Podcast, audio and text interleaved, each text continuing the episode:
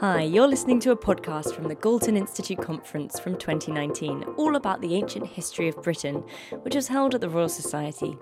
Sir Walter Bodmer is a geneticist and a cancer researcher, and he's been using genetics to look at the structure of British populations and what this might mean for our understanding of migration. Uh, it's been a topic of interest because uh, so many people, and I'm one of them, are interested in where they come from, what the differences are, what led to the structure of an existing population. And I turn that into an interest is where does the genetics come into that? And I'm a geneticist by training, so it's natural for me. And, that, and my training was originally in population genetics, which is the study of genetic variation in human populations. So tell me about the project you are here talking about today.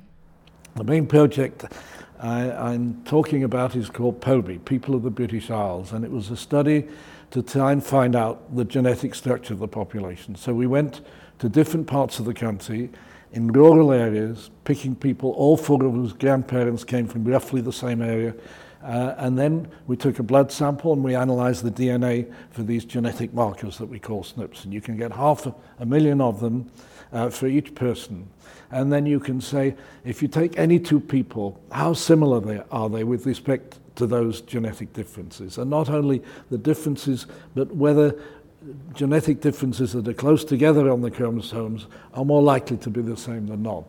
Uh, and when you use quite sophisticated statistical approaches, you can then cluster people and say, here's a group of people who are more similar to each other within the group than they are to anyone not in the group.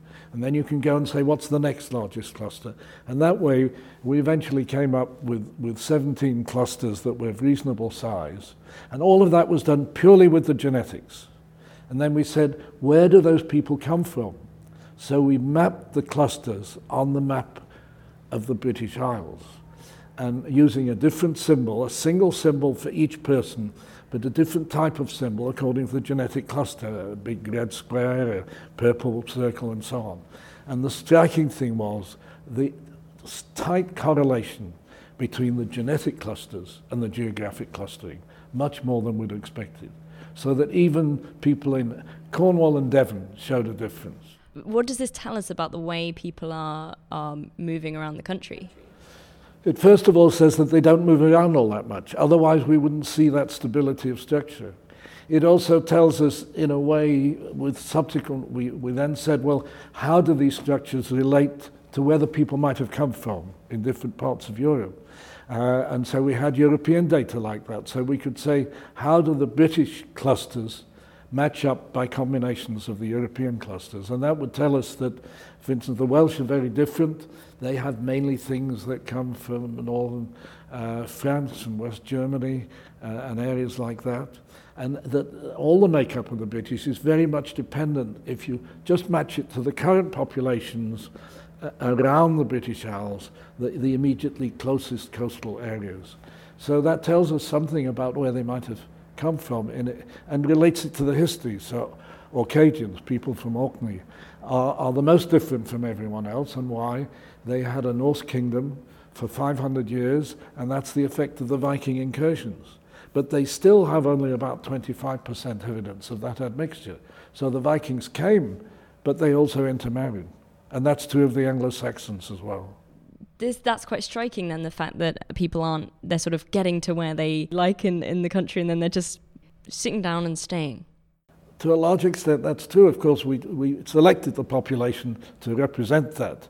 So if you go into the cities any big city in London or anywhere else apart from admixture from recent you know colonial admixture from India, Pakistan, and the African Caribbean, which of course we left out because we were not looking at that.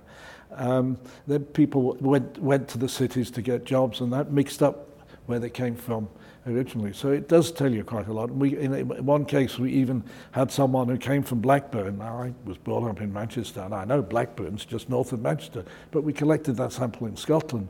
Then we looked at the map, there's a Blackburn near Aberdeen, and that's where the person came from. So we could even tell, although the differences are very small, they're significant we could even tell where someone came from based on, on the genetics to a fair extent. Why do you think there wasn't a big movement across places?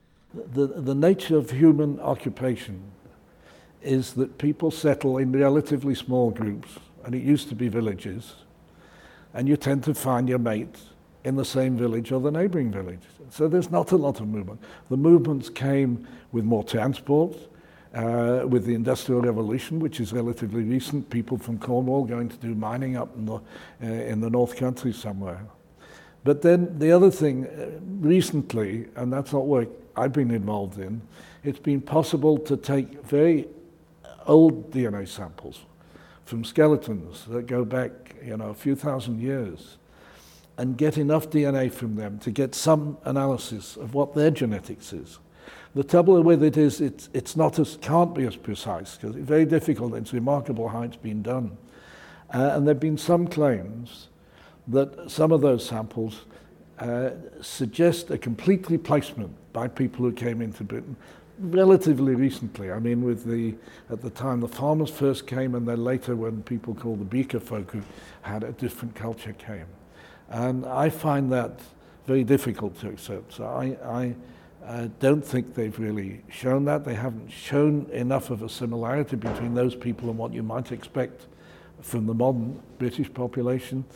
Uh, and they, what matters hugely is where you get your samples from.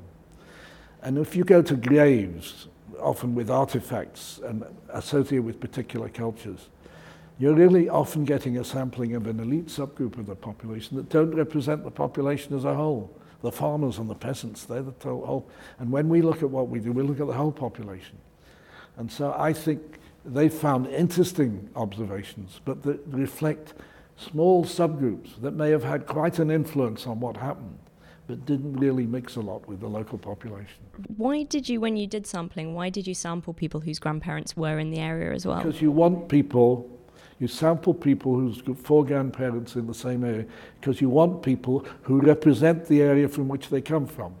And the further back you go in time, the more likely you are to find people who are not affected by a lot of movements with the Industrial Revolution. So you're really representing people from where they come from. It's no good going into a big town.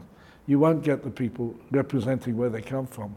Uh, and then you can't find out those differences, more difficult. Although recent studies of a very large uh, part of the British population, have suggested that the structures you find, if you look at those, are roughly speaking similar to what, what we found. But we can look at it in much more detail because of the way we sampled and the way we analyze the data. And uh, I know people in various counties have various ideas about people maybe in neighbouring counties and the amount of, uh, let's say, inbreeding that happens. Did you find any variation in that? We did look at inbreeding, and there's no, there's no variation in the inbreeding.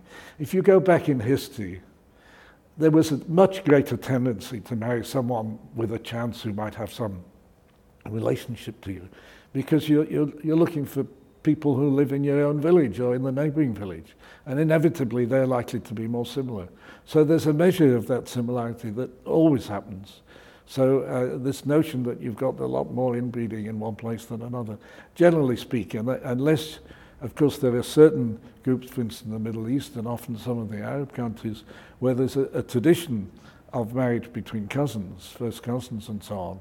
Um, and that probably was commoner anyway in, in the past. Um, but you can look for that and, that, and we showed that that doesn't distort the results that, that we get. What was the biggest surprise from this study? The biggest surprise is that we could take people who were matched by their genetics, and they tended to live in the same place. Now, we expected that to some extent, but we certainly didn't expect it even to uh, separate Devon and Cornwall, and very strikingly separate North and South Wales from. And even within South Wales, give an indication of what's often called Little England beyond Wales, which are, are people who were settled there by Henry II, you know, in the 12th century, something like that. Uh, and they're still showing differences from the rest of the population. This notion that people move around hugely is, is I think, often totally m- misplaced. Of course, you can get big movements in time to time. And, you know, if you, you heard the earlier talks today, when the Ice Age came, the people who were there, the humans, they certainly moved back because they couldn't survive when it was that cold. And so you get movements up and down that way. But that you're talking over periods of very long periods of time, minimum of a thousand or more years. That was Sir Walter Bodmer from Oxford University there on the insights from the people of the British Isle project. and he was speaking at the Galton Institute conference, New Light on Old Britons. You can find out more about the Institute and watch short videos from other conference speakers online at galtoninstitute.org.uk. This podcast was produced by me, Georgia Mills, for First Create the Media, and the music was Drops of H2O by Jay Lang, which was licensed under the Creative Commons Attribution License. Thanks for listening.